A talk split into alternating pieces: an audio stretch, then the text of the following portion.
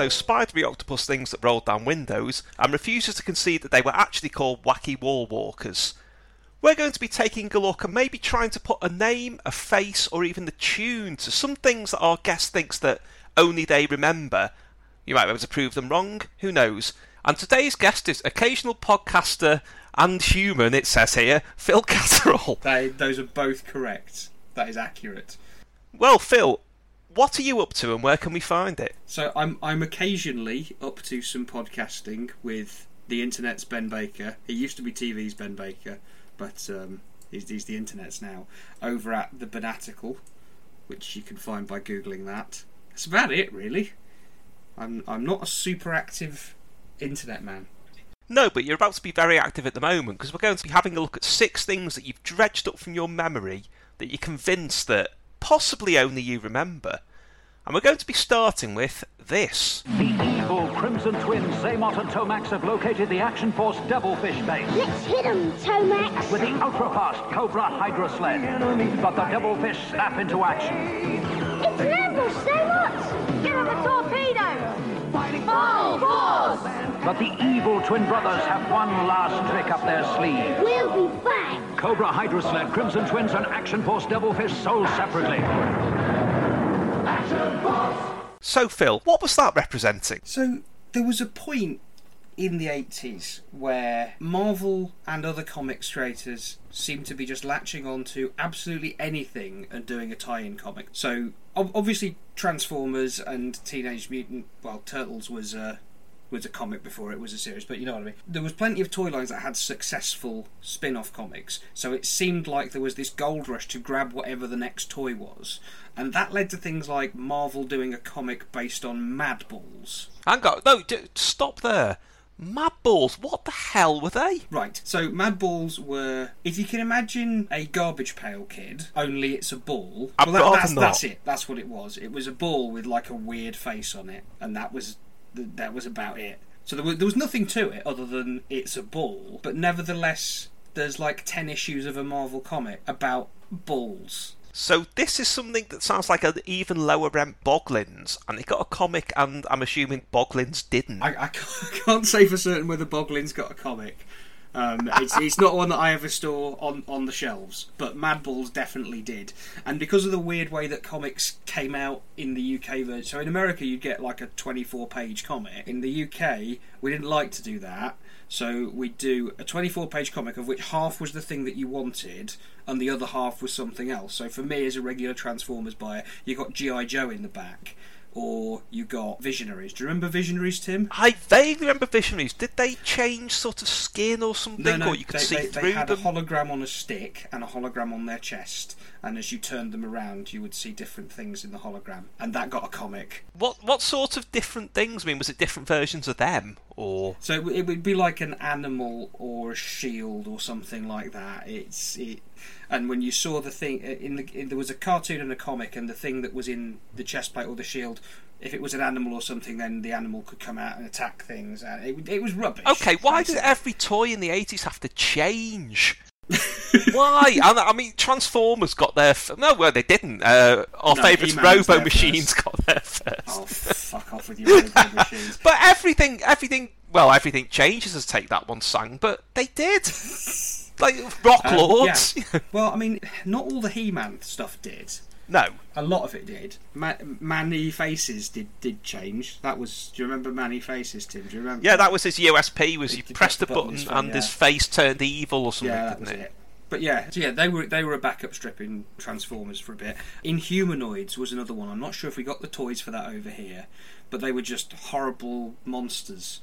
Like there was one that had an exposed rib cage that you could that he would put people in and they would turn into zombies and he'd take them back out again. Ew. Yeah, gross, horrible thing for a kid that just wants to read Transformers. Finding this in the back of your comic, it was all it was bordering on like EC comics sort of horribleness. That was. Well, I vaguely remember the Transformers comic, and what I remember about it was mainly that obviously they were originally American strips that had been doctored Yes. for UK audiences. You know, with like references subtly changed, and also they were forever because the Transformers turned into cars. persuading young boys to get in them. and there would be warnings at the bottom of the page saying, do not do this, it's alright for the kid in Transformers. It was one of the worst thought through comic strips ever. Yeah, and that it, it started off as all American strips, and then they started writing their own UK ones, and the guy that was writing the UK ones started writing the US ones, and and then it ended because it had been running for 80 issues in the US, which came out monthly, so it had been running for far longer than people were continuing to buy the toys. So it was like Who's the Boss, basically. Yes, very much like Who's the Boss. Uh, very similar. The, the other one that I wanted to mention was was the Zoids comic because Zoids again did not need a comic. They were sort of clockwork dinosaurs, weren't they? Exactly that. Yes, I'd got Zoidzilla, which was the big T Rex one that was actually powered with batteries because it was too big for clockwork. But you didn't Um, have Giant Zerk, which is the even bigger one. The No, sort of Brontosaurus. I did Was it Brontosaurus or Stegosaurus? I can't remember. Um, I can't remember. But I think that was the size of a small car. really. yeah, it was fairly, fairly ridiculous.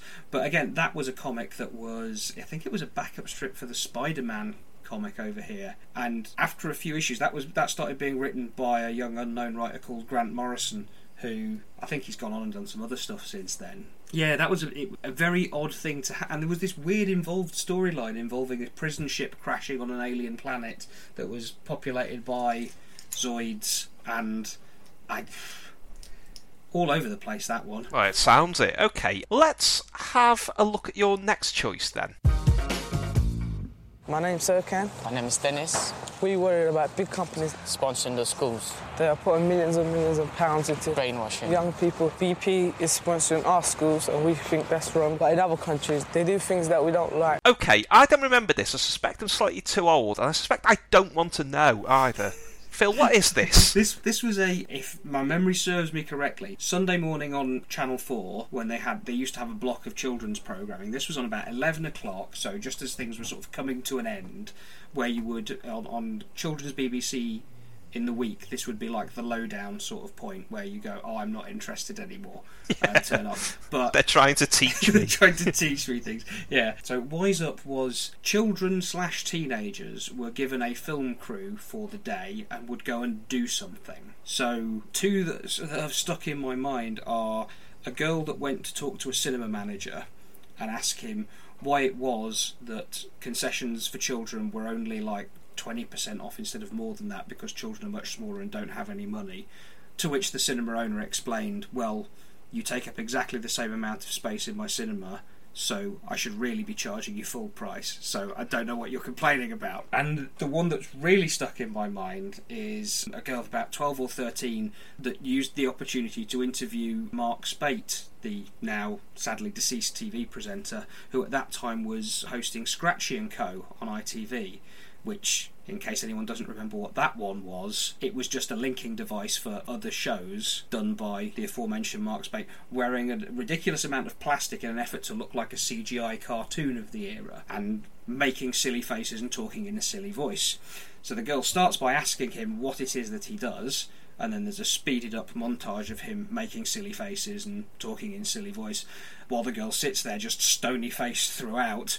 And then when he finishes she asks him are you at all embarrassed about what you do? Don't you think it's pathetic So it's basically like, I'm assuming sort of Chegwin checks it out with a pager. Are we talking mid 90s here? we're talking mid to late 90s i would say So this was around the same time as they were getting sort of slightly older, hipper teenagers to do bits about fashion on Watch This Space, which I deny any rumours that I might have been on an edition of Watch This Space, but let's not go into that. Anyway, so were you ever tempted? I mean, because, you know, it was ahead of the interactivity curve, and obviously we do things like this, and, you know, we live in a, a Twitter world, as columnists keep reminding us. And you ever drawn in by the lure of appearing on something like that, or the lowdown, maybe?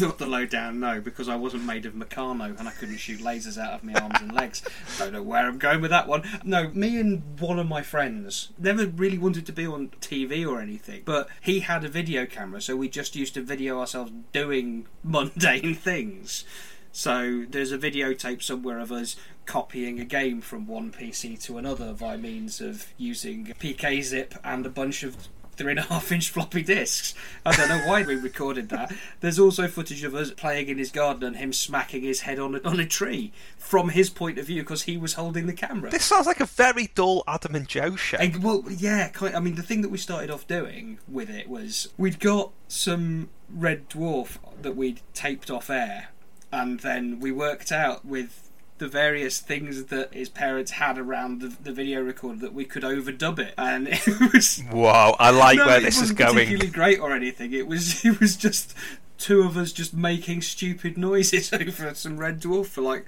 three minutes, and then getting bored and going and doing something else. See, that was what I never quite understood about, you know, that early kind of public access, you know, personal media thing Yeah. was I was blown away by things like when Victor Lewis Smith first started doing things on TV. I love things like that. I love the Adam and Joe show. I loved there was a video diaries called In Bed with Chris Needham about a boy sort of 14, 15 year old who wanted to be a rock star. And I could never understand why, if people are doing these entertaining things with it, why anyone want to watch somebody complaining about claiming they were allergic to school and doing a big sob story. It's like, who wants to watch any of that for entertainment when you could be, you know, setting fire to a packet of spangles or something? Okay, and I think this is an opportune moment to move on to your next choice.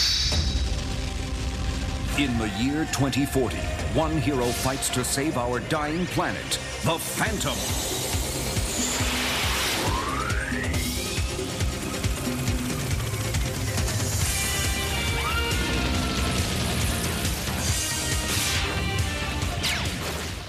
Okay, that sounds a little more contemporary, but also very, very dated at the same time. Yeah. So what was that? That was Phantom 2040, which, unlike most cartoons of the 80s and 90s, isn't widely remembered or available. There will almost certainly be people listening to this going, no, everyone's heard of that, and people that have seen it and liked it will remember it very fondly. So it was. So there's the, the character the Phantom, which previously was a was a long running King Features comic strip, and he showed up as a character in Defenders of the Earth, which is Oh, this is the actual The Phantom. Oh yeah, yeah, yeah, yeah. But the whole point the Phantom is uh, they say, oh, he never dies, but what is actually happens is he passes it, the mantle on to his kid when he dies.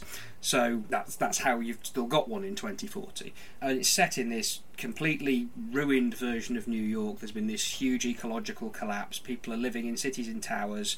There's robots and there's a jungle hidden under New York. Uh, I'm I'm going on all over the place about this, but the things that sort of it had a really sort of strong environmentalist message in a way that you know you had Captain Planet before that, which was just punching you in the face with oil is bad. This was a lot more. Here are the logical consequences if we carry on like this. This this is what you get. So people don't get to eat meat anymore. Everything is made of soy paste and all. that. But in terms of a voice cast, you'd got Margot Kidder was the main villain. Ron Perlman was one of her henchmen. Debbie Harry was also one of her henchmen. Okay, this is a long way from Casey Kasem and Micky Dolenz. We're not exactly talking low rent here, are No, we? we're, we're not, because I mean, Ron Perlman at that point was would, would be post Beauty and the Beast, so Well, I'm just wondering because I have no knowledge of this at all, but I'm wondering if it fits in with my theory about that kind of animation, Hmm. which is I think everything started to get more sophisticated. You know, when you started to get the filmation things in the late 70s, like the Space Sentinels, and then they started to buy in Japanese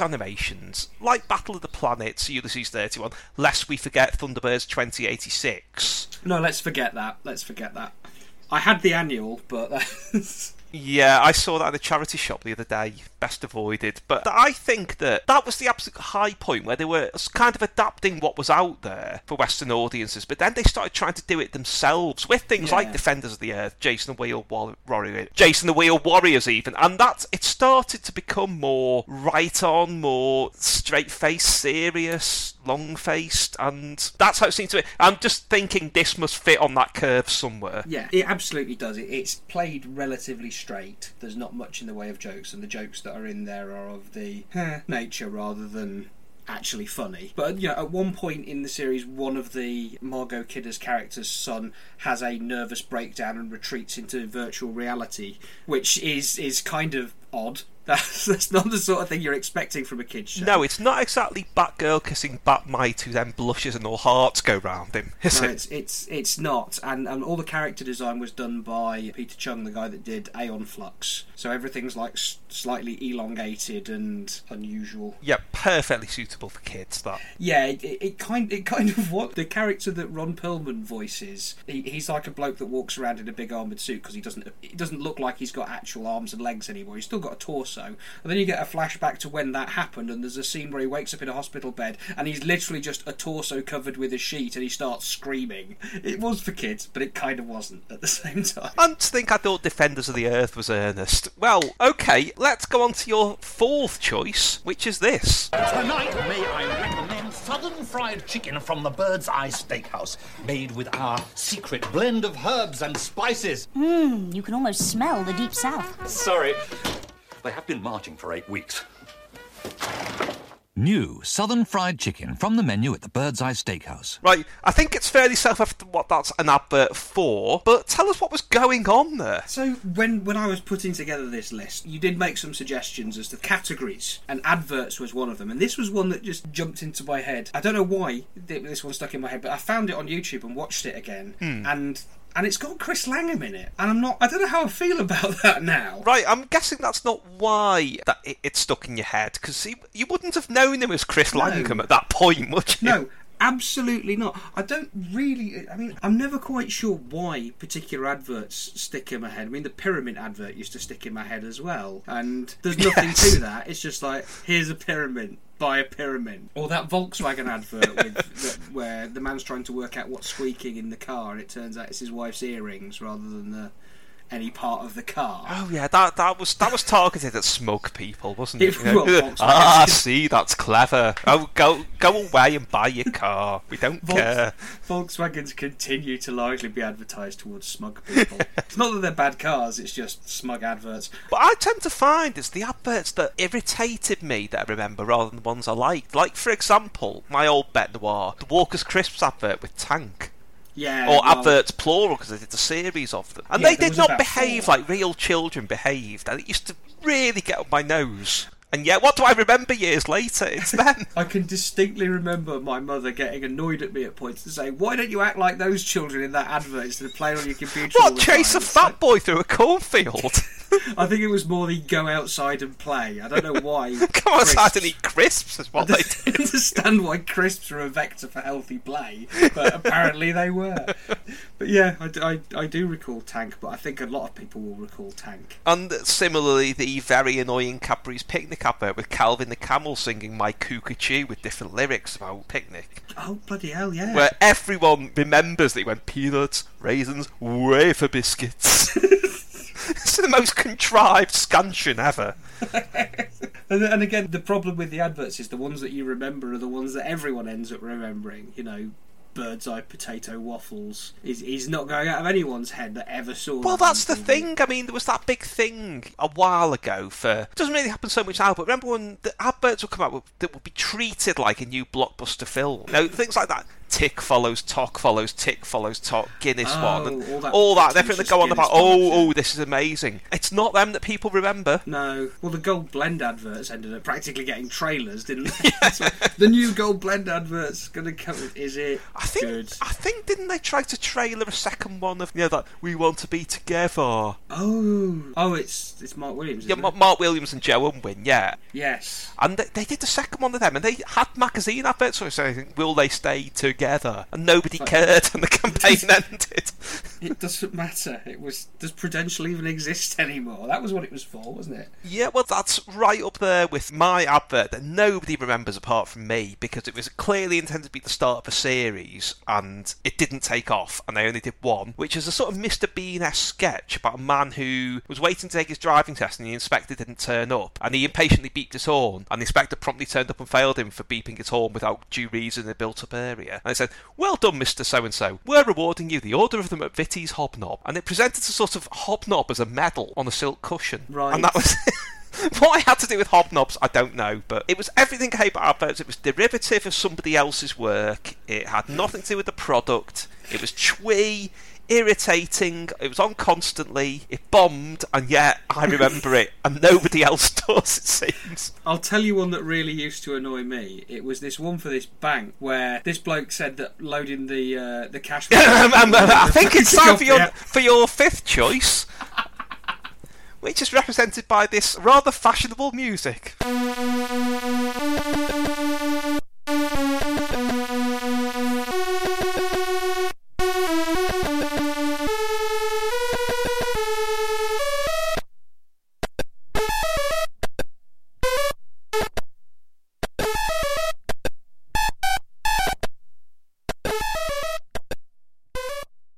Right, yes, well, it's obviously very computery and quite epic. So what we got here? So much as Marvel and other comics creators were trying to grab every single toy that came out and turn it into a comic, for a period during the 80s and 90s, Ocean Software, think it was Ocean Software rather than Ocean Games, would try and turn every single film that came out into a side scrolling platform game. All of them. Every single thing that came out. Platoon, they did. didn't they? Platoon, yeah, that is not a suitable topic for a video game. Other than there's a war. Uh, do- have you ever played Platoon, incidentally, Tim? I had it, and I had it came with a tape that had tracks of my tears on it on both sides from the soundtrack. You're supposed to play it over and over again while you're playing the game. Wh- Which which one did you have? Did you have the Spectrum one? So Yes, yeah. I don't know what the Spectrum one was like because in those days the games all tended to be slightly different. But the C64 one, the first stage involved running around the jungle and trying not to step on tripwires that would then blow you Yeah. up and kill you. And That's basically it. okay, but then the second stage would be in the tunnels I don't think I got as far as So second stage. the only reason that I really remember this was because I had one of the light guns at one point, and the light gun for the C64 came with with a special pack of game. Well, it was one game that just had sections from other games that were suitable for light guns. So there was a bit from RoboCop at the start, and then the second level was Platoon, and the Platoon level involved you traversing this tunnel system to try and collect objects. But it was like completely pitch black, and every now and again, uh, a man would pop up and try and stab you in the face. Which, again, for children, not really the best thing. But yeah, in terms of other side scrollers, everything, whether it deserved it or not, got a side scrolling platformer. Hudson Hawk got a side scrolling platform game. I'm sorry, no, you're you're making this No, up. now. I am absolutely not. Hudson Hawk. I, I don't even think it was that bad a game. It was certainly better than the film was, no matter what Bruce Willis says now about how it's a misunderstood classic. And then, for some reason, the Blues Brothers got a side scrolling platform game. Was that about ten years after the Blues Brothers was What, made? what year was the Blues Brothers? 1980, I think it was. Okay, so the Blues Brothers game came out in 1991. Okay, so that's not just after the film, it's after the film briefly became what every student dressed as for about two years. Why did they do a game of it then? No, I mean that it got 91% in Zzap 64. I've just checked now, and that wasn't Ocean. That was Titus Software. Who I think of French. So a French Blues Brothers game. I did wonder about some of these tie-in games sometimes, if, if they were just unsaleable games they'd had knocking No, around. Where they bought a license and changed the sprite slightly. Apparently, they, more- they had just a sort of a conveyor belt slash factory process for just churning these out. So I think that one of the versions of Total Recall that they did, whether it was the C64 or the Amstrad or something, was done in a matter of days, from what I read read about it a while ago. So they would literally go right, we've got the license, quick, there it goes, it's out. Much as they did for you know ET back in the early early days. Well, my favourite movie tie-in game, I think it was Ocean, was the Give My Regards to Broad Street one. I don't remember that one. Right, well, you think the film is weird enough, Paul McCartney's bizarre film about him trying to recover some stolen master tapes, which I'm going to spoil it because I don't want to put any of you through it that don't want to watch it. It was all a dream in the end. But in the game, only I could like this. You are Paul McCartney, and what you have to do is you have to go to tube stations or coach stations or whatever and wait for your band members to turn up, collect them all, and go to the studio with them. And that is all that happens. Is that the one that has a like a, a chiptune version of Band on the Run playing throughout? I think it's a slightly non-copyright band on the run. Uh, I had, I had the Untouchables as a game, which But yeah. what? So there, there, were, there was five stages to the Untouchables. The first one was you're in a warehouse and you've got to you've got a time limit to hunt down five gangsters that are in white suits who are carrying evidence that you need. The second level was like a th- almost a third-person shooter. Uh, you know the bit where they, they ambush the um, the bootlegger convoy on the bridge. That bit. Yeah, I was I was worried that you were going to say that yeah, was so part that's of that it. bit um, where and, and you can you basically you've got one person at a time that you can control, but you've got four people total. So if you you're sort of rolling across the floor to use the ground as cover, and if you roll off one end of the screen, you can switch to someone else. So you can you can play as the four characters you can have are are Eliot Ness, whatever Sean Connery's Irish slash Scottish beat cop is called, the guy that Andy is it Andy Garcia in that one? I think it is plays, and the accountant guy who dies in the lift. He's one of the playable characters, despite being an accountant. There's then a level where you've got to get to the train station, fighting through a bunch of alleyways, and then there's a level in the train station where you've got to stop the baby carriage from crashing into anything.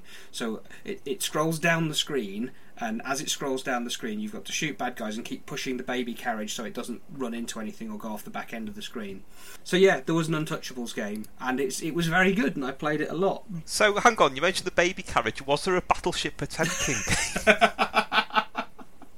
I don't think so. there was an Evil Dead one, which people don't believe me about, but there really, really was, and I had it wasn't yeah. very good. No, it was Yeah. pretty ropey. I couldn't quite work out what you're supposed to You're be doing. you're but- supposed to be playing a video game. There there was so many games for the C64 and the Spectrum and the Amstrad CPC 464 where the objective of the game was to be playing a game, regardless of what it said in the manual. Yeah, we're getting dangerously close to talk about the young ones game there, so I think it's time to move on. On to your last choice, which is this.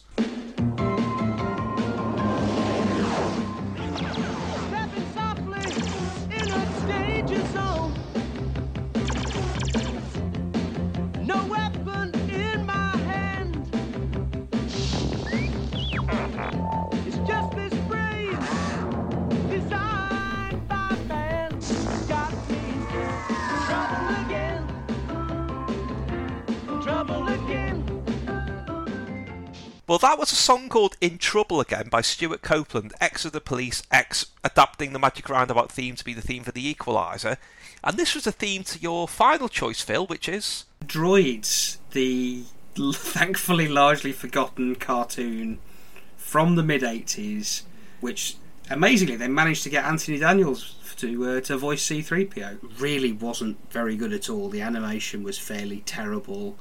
This was post Return of the Jedi, so it's not like George Lucas needed the money at this point or anything. It's, this is not a Star Wars holiday special situation. Well, you say that, but that was a kind of weird black hole of Star Wars when. I wouldn't say Star Wars was forgotten at that point. There was very little interest in the whole franchise. And yet they kept on churning out things like Caravan of Courage and, and Droids, which I remember liking because it had cameos from like other droids like IG-88 in it. I think that's pronounced IG88 rather than IG88. It is but- IG-88 to me. That's what it'll always be called. But the other thing I remember is it was that unpopular that forever in the bargain bin in Woolworths there were about 50 copies of Droid Special The Great Heap on VHS. Well, it's because it turned out, Tim, that what people liked about Star Wars was not the two robot characters that provided comic relief. Or, or rather, they did, but they didn't like it when all they did was move in a poorly animated way from frame to frame and have tedious adventures. And there were Droids action figures, which apparently are now worth a fortune because nobody bought them. Yes, and I imagine most of the ones that were bought broke immediately. or were broken immediately. if the- oh god, you got me Droids! If the quality of the of the toys was anything like the quality of the cartoon, we're, we're up there with the GoBots. Now, uh, two very important questions though. Actually, no, make it three. One, was there a Droids video game? Well, there was, but there was also another another video game which, if you'd got a well-meaning grandparent who knew you liked Star Wars, would almost certainly buy this one instead because it was significantly cheaper. So there was there was a game for the C64 and the BBC Micro and probably other systems as well called R1D1. Now, I'm going to ask: Is this Droid canon? What level? What level Star Wars canon is it? Just tell the ladies and gentlemen about Star Wars canon. Oh, Star Wars canon level. So we, um, I, so all, all of the canon level stuff ha- has been completely erased now since Disney got the franchise. So it, it used to be that there were different levels of canon. So if it'd been on on screen in a film, it was G canon, which is the highest level of canon. And then I can't even remember what the other ones were. There was T Canon, and there, were, basically There was one for the back of like the C3PO soap or something, wasn't there? Yeah, but it- that it- level of canon. it- but, it was like and it this, been- this isn't fans. This is official, isn't This- it? this- or it was official, rather. Well, there, there was a person whose job it was to work out the, the levels of canonicity for things. So basically, if you were at the bottom level of canon, which was like promotion, the, the back of cereal boxes or something like that, you know, as long as nothing else higher up contradicted it, that was that was canon. So if anyone had ever written anything about Star Wars and nothing else that that had been in a book, in a comic, uh, on on a TV show or on in a film, then then that counted. But R1D1, Yeah. what did he look? Did I'm guessing he looked kind of like R2D2. Um, he, he did a bit, yeah. Um, but it, it, it was it was it was a puzzly, side-scrolly, platformy hmm. type of game that had nothing to do with with Star Wars at all, other than a name that sounded like it was.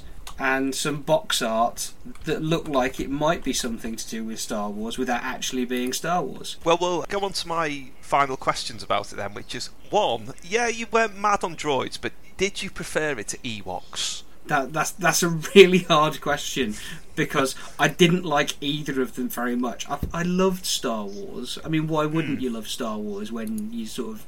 I would have been like three when Return of the Jedi came out, and I got Return of the Jedi toys and things that we got from Lewis's in Manchester. And I distinctly remember there was a whole floor given over to toys, and a huge section of it was all Star Wars stuff. And we moved down here when I was six, but my memory of that toy area that Christmas is, is absolutely vivid. And I'm fairly sure that we were there for my dad more than we were there for me, but the you know that's stuck in my head. But the spin-off stuff like droids and Ewoks, I couldn't stand.